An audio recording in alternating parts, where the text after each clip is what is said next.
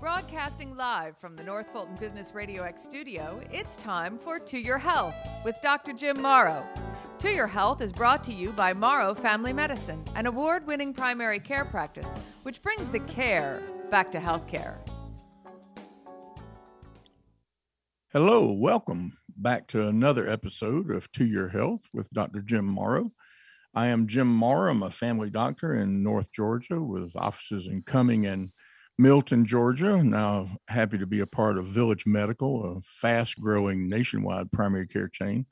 And with at Village Medical, they are using all sorts of technology and just human resources to take incredibly good care of patients. So I am here in my office, was now studio, uh, and John Ray, my producer, is already laughing on the screen I'm looking at in front of me. John's in his home studio and John, I saw you in the office today. I'm not going to talk about that because that's a HIPAA violation. But um, I'm not even going to say what occurred to me next. But how are you? I'll stuck. I'll stick with that. I think you just violated my HIPAA. I think I did too. no, I don't think you did. Um, no, it's great. It's great when I can sit here and laugh and you can be the expert. I, I like that division of labor yeah, I'm, I'm doing all the work and you're just laughing. That's great. Yeah, I just hit a button and you have to do the work. So I like that. Well, I'm happy to do it because I, I do thoroughly enjoy these podcasts. And I have to give John credit. John came up with the topic today. I didn't come up with this, John did. So if you don't like it, John Ray at businessradiox.com. Um, yeah, I think I think it's a good topic. We're going to talk about exercise and fitness and fitness trackers and I really don't have much of a COVID update to do before we get started because we're kind of in the eye of the hurricane right now where things are really pretty darn good. Uh, I will say this about um, COVID boost, uh, COVID booster vaccines. The fourth shot, the second booster, is now available. It's been approved by the FDA, but it's a rare person that really needs that booster. If you are going through chemotherapy or if you've had an organ transplant and are taking medications to prevent rejection, then you do need that second booster. But other than that, really, uh, most people are not going to need the new booster right now. I think you might need it later, but right now you probably don't. So don't just run out and do that. Let's enjoy the fact that you're immune for a bit, and then we'll deal with more boosters later on. So John, I was I was thinking about fitness. And when I was doing it, I was thinking about fitting this pizza in my mouth. and I think that's the the type of fitness most people usually think about when they think about me, because I am not the most fit person, although I'm trying to be better. And I guess it's all about what you're where you're trying to go and if you're really on a path and trying to to do the right thing and end up in a good spot. And I'm again for the umpteenth time in my life trying to do that. But I appreciate the idea of doing this topic, John. I think it's very timely. It's important for really everybody. If you think about fitness and exercise from a medical standpoint, there are criteria, I guess you'd say, that makes something exercise, whereas something is else might be just activity. Back in the, this is going to be hard for a lot of you to believe, but back in the 90s, I played ALTA tennis and I loved playing tennis and I loved ALTA tennis because they had a level for everybody. And I had friends that were double A and they played in college and stuff. I was like level C7 which if you know anything at all about ALTA tennis, you know that means I was terrible, but great at the social aspects of tennis. So I went every Saturday and we had a great time and it was it was always fun. But I told patients when they would say, I would say, Do you exercise? Oh yeah, I play tennis twice a week. Oh, do you play ALTA? Yes. Well, what level do you play? And they'd say I play C5 or something like that. I'd say, you know, if you can hit the ball and take a bite of donut and hit the ball, it's not exercise. So we have spent, doctors have spent, scientists, a lot of time and effort trying to really describe what is exercise and the frequency and the benefit of exercise is limited more often by the patient's compliance than anything else. And everybody knows that. Probably everybody that's ever exercised has done it for a while and stopped and hopefully started back and stopped probably. And it's not inappropriate to exercise every day, but very few people do. And it might not be the best thing to do. Uh, the recommendation right now is a duration of 20 to 60 minutes of either continuous or intermittent exercise, three to five days a week, is good for cardiorespiratory fitness and what's referred to as body composition enhancement. I think that's weight loss. So, continuous exercise is exactly that. It's where you start out and you exercise continuously for X number of minutes, hopefully no less than 20, no more than 60, on three to five days a week. And I, I think five days is a real good maximum because your body does need a chance to repair. And I think if you're just starting out, three is a good maximum when you're first starting out and work your way up to five. Because if you start off too much, you're going to pull something, hurt something, twist something, sprain something, and you're not going to be able to continue. And then you're just stopped again. So the intermittent exercise is an interesting thing where in a given day, you might exercise 10 minutes continuously and do that 10 minutes two to three to four times a day for a total of 20 to 40 minutes, even 60 if you have time to do that. And that way you're not getting too winded, probably. You're not going to get too worn out, but you still get in the total number of minutes, and that still gives you that same benefit.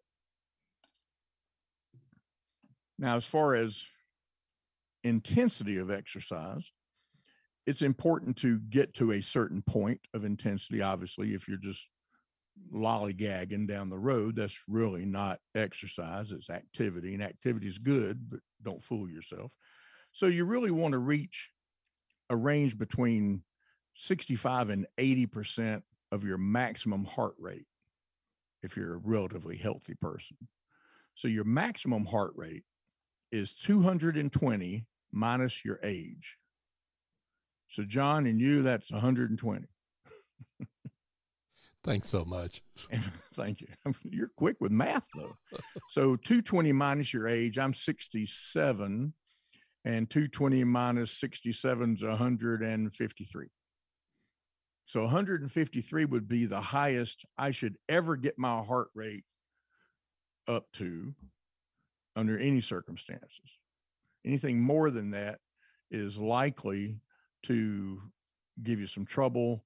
Uh, you might get short of breath. You can have all kind of trouble. You just don't want to do that. It's just not really safe. And if you think about it, when you get to be 67, the chances are pretty decent that you've got a blockage here and there, or you might have a weak walled aorta, and you just you don't want to do crazy stuff.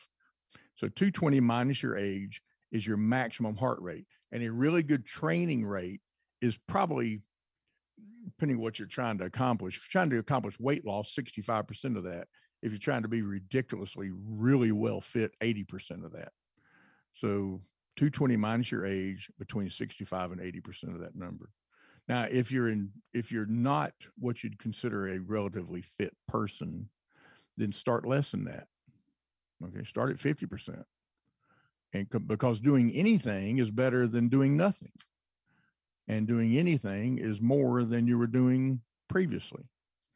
So it's it's good to to do exercise, do it smartly, do it with some consideration and and be careful about it. So in 2022 there are numerous devices that can help you know your heart rate and other things about exercise that you're doing and we've got all kind of trackers and different things. There are wristbands and smart watches and uh, a lot of different things. And the physical activity trackers really measure your own personal metrics involved in fitness, like how many steps you've walked, what's your heart rate. They even track your your quality of sleep. And, and I have to stop there for a second. I tell you, I have issues with tracking your quality of sleep. Um, I really think the only way to do that is with a sleep EEG, a brainwave study. Um, the devices that do that are making a great many assumptions, in my opinion, and I'm not certain it can really help you tremendously with that. But since we're talking exercise and fitness today, it absolutely can tell you the number of steps walked and your heart rate. And from number of steps walked, you can get distance. So that's pretty easy. Uh, they are predominantly wristbands and smartwatches, and wristbands are the most popular type. There also, though, are devices that have a have chest straps. Some have patches, little strips. There's even a shirt that measures all manner of stuff. It's a Zephyr, I think it's Zephyr actually, shirt. So these are things you might look for if you're in the market for these things. I would be willing to bet you can find all those on Amazon.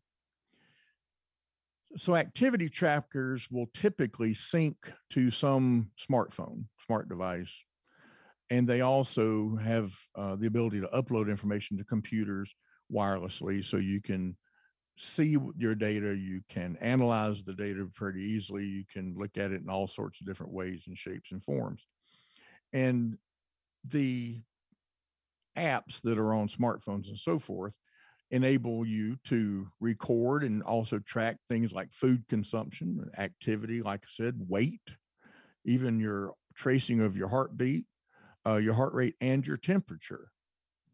And if you have a personal trainer or a medical professional that you want to share that information with, you can do that as well.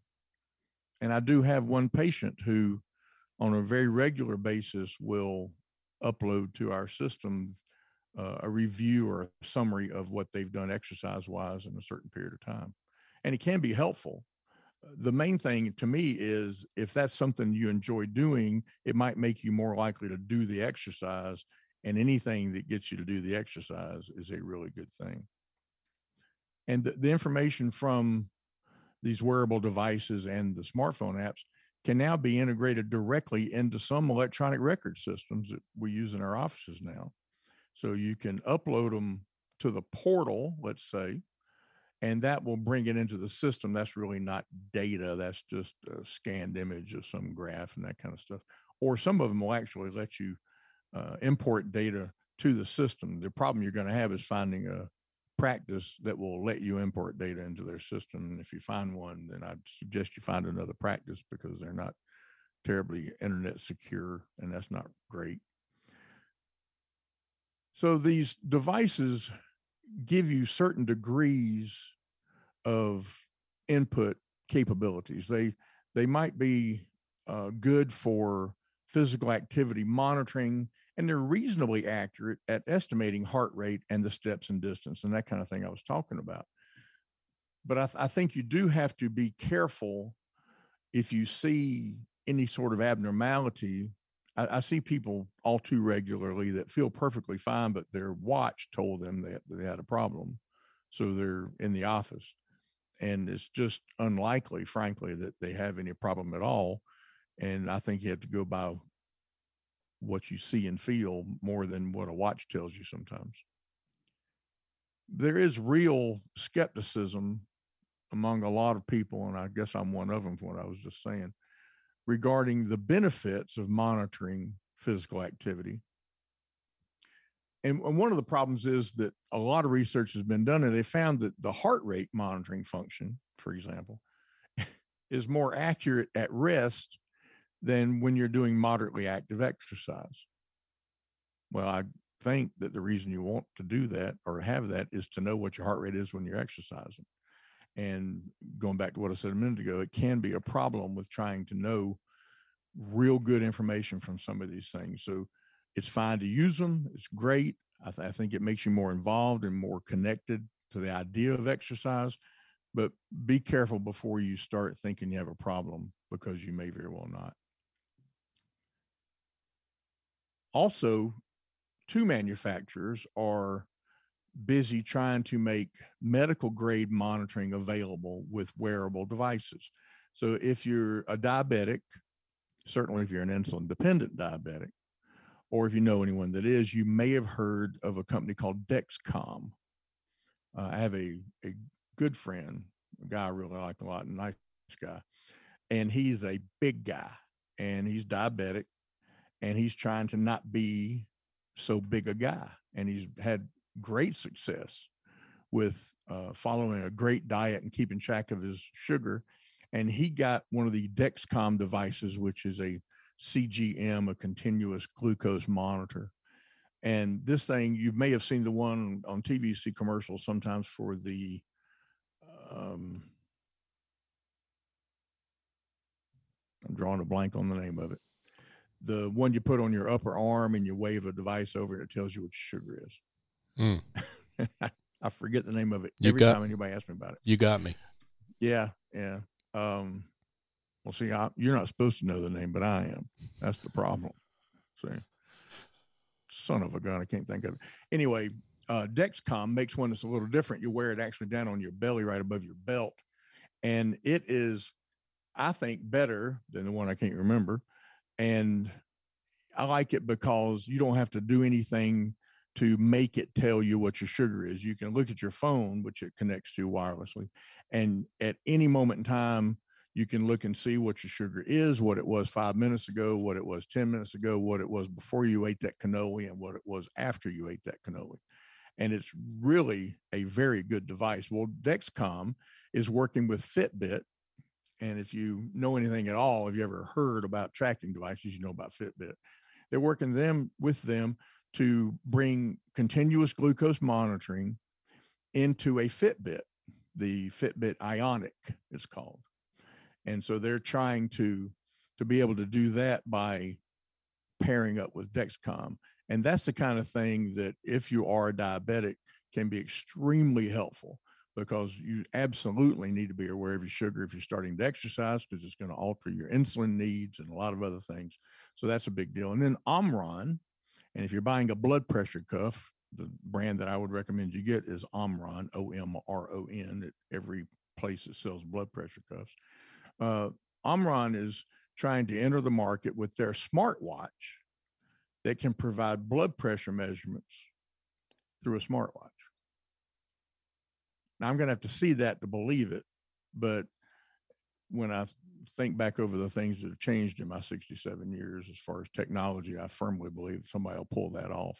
So I think that's really, really good. So that's the kind of thing people are are working on and can really can really help folks. And there are also products coming out that provide really accurate heart rate functions. And some of them will even prescribe a fitness regimen based on your physical characteristics. You tell it your height and weight and age, and it can come up with regimens for exercise based on those numbers and what you should be able to do and should be doing, what your goals should be. And that's the kind of thing that I really think can help people because I think most people need that sort of advice. They need to be led through this process because it's obviously not something that they do for a living or they wouldn't be in the shape they're in. It- It's like the financial management people I see who are patients. They're all going to retire at 55 because they've been smart their entire life and saved money. And when you look at somebody who's in the fitness business, you know, they're going to be in decent shape. I used to go to a trainer here in Cumming, Georgia, Andrew Abernathy at Focal Fitness. And Andrew, you know, built like an Adonis. I hate him. He's got like 4% body fat or something. It's ridiculous because that's, that's his thing. You know, he's incredibly aware. And, and I love that because somebody's got to do that and he can really help you. So if you have access to a trainer, anything like that, that's obviously a great idea. That's something that can really, really help you. But if you don't, then one of these new devices might be just the thing for teaching you a regimen and changing it up some, guiding you through a video tutorial and giving you ideas about calorie and dietary tracking and that kind of thing. I mean, the way this is going to change in the next five to 10 years, I think, is going to be really interesting. So if you look at the risk factors associated with being out of shape, if you look at the increased rates of cardiovascular disease, especially, there are a lot of applications and technology that are aimed at just generic health factors like diet and exercise that decrease your cardiovascular risk. And that's, I- think, the number one reason people ever start to exercise who haven't typically exercised is they want to feel better and live longer. So these activity trackers have they've got huge user bases. Uh, there are 19 million registered users. What I the research I did uh, said 19 million. I think that was two years ago. So you know probably a much larger number than now. And research shows that the usage of wearable devices does produce an increase in physical activity. And that makes sense. If you're going to wear the Fitbit, you want to be, you're obviously being more aware of your exercise. You're going to do more. And that's the whole goal. And diet trackers, if you've got an app like, excuse me, like MyFitnessPal or Lose It, one of those, people that use those show that they are better at sticking to the diet plan and ending up losing weight. So anything like this that helps is going to be good for you. There are cardiovascular disease specific applications and devices. But the first priority needs to be your risk awareness. You need to be thinking about are you at risk? How can you reduce that risk? How can you feel better, look better, be better? And the way to do that is with better fitness. And if you start working on that, I think you're going to be surprised at what it can do for you. Social media, everybody's wrapped up in that anymore, is a good medium for improving your general awareness. But if you think about what these apps need, these mobile health apps need to be more personalized so that whoever's using it gains an awareness of their risk factors and identifies what they need to be doing to change their outcome. Because if you if you don't I, I, can tell you from personal experience if you don't change the way you're doing things assuming that you're one of the multitude who's not in great shape and not eating great not exercise if you don't do something to change that you pretty much can be sure where that's going to lead you so the aim should be to provide users with relevant information as much as you can provide them with, but also to prompt them to have a better outcome in the long run. And part of that is to know when to seek professional help. Everything that happens to you doesn't require seeing the doctor, but there are things that are very important and I've preached on here before, don't say the five most dangerous words in the English language, which are maybe it will go away. So don't do that. And if you are exercising and you feel something new and different, tell somebody. But to me, the good news is you're exercising. And so in the long run, the chance of having that bad outcome is going to be reduced because you're trying to do something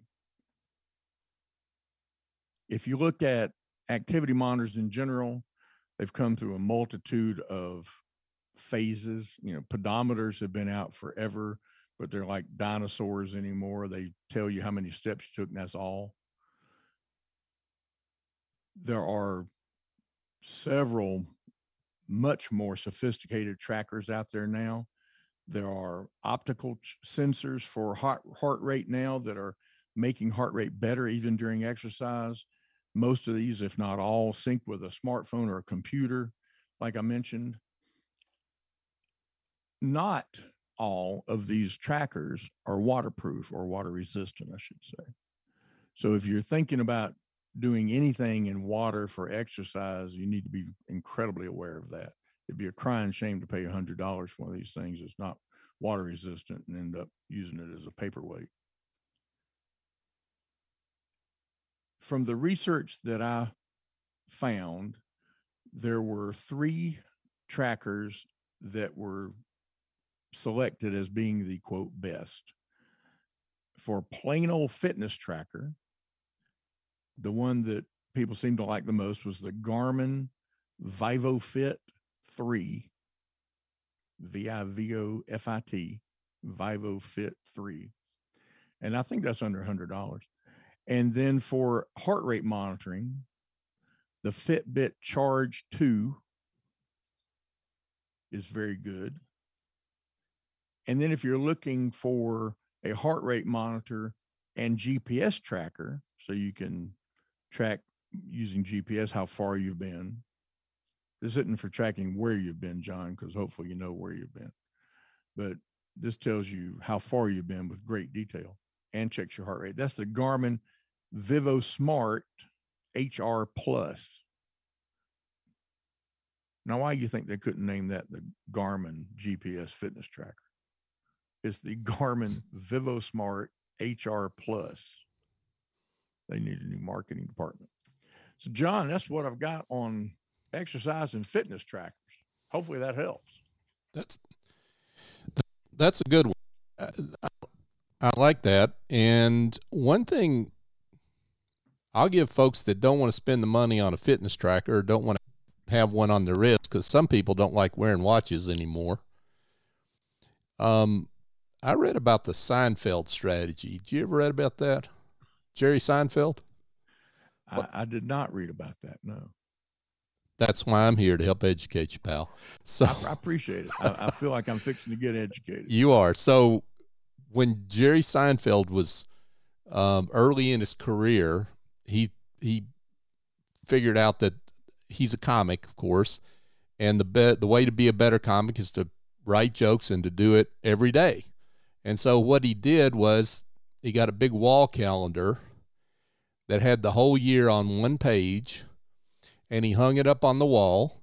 And every time he did his writing that day, he put a big red X in it. Well, the psychology of it is after a few days, you'll see a chain of X's. And the psychology of it is you see that and you want to keep it up, right? So you do what's necessary to put the X up there. Okay. So that's what you're talking about, really. I mean, uh, these fitness trackers really play on your psychology that you want to hit a certain goal or you what your competitiveness whatever that you that you uh you want to make your fitness tracker happy right Right. so Or you could put the calendar in your in the kitchen in your house where your wife usually is, and you can make your wife happy. yeah And you thought that was impossible. well uh she my wife certainly provides me motivation on what i'm supposed to be doing so i get that um um but there's the point is is have some way to track it whether it's electronic or the old fashioned way uh if you whatever you track or whatever you measure you pay attention to right Absolutely true. Yes. yeah Absolutely true. yeah And uh, I I think that's actually a great idea. And to your point, uh, although I talked about fitness trackers, it really is about the fitness. And if you're doing the work, you're going to be more fit. And I can tell you right now, you're going to feel better. You're absolutely going to feel better. Well, that was the other point I was going to bring up. Uh, talking about feel, feeling better is just the mental health benefits of just walking. You know, Yeah. whatever activity you like, uh, the mental health sounds like tennis was frustrating for you, but but but but uh, beyond that, whatever you do, the mental health benefits um, are significant. Absolutely true. And in my defense, tennis was not frustrating for me. I think I was frustrating for the other people on my team, but I was having a great time. That's why you always bought the beer. Exactly. okay. Gotcha. Okay. You would So have I been appreciate people listening. I appreciate the the people that comment to me in the office about the podcast. It continues to amaze me. And uh, again, if you have topic ideas, I would love for you to to let me know. You can do that. You can email me at to your healthmd at gmail.com. And for now, that's to your health.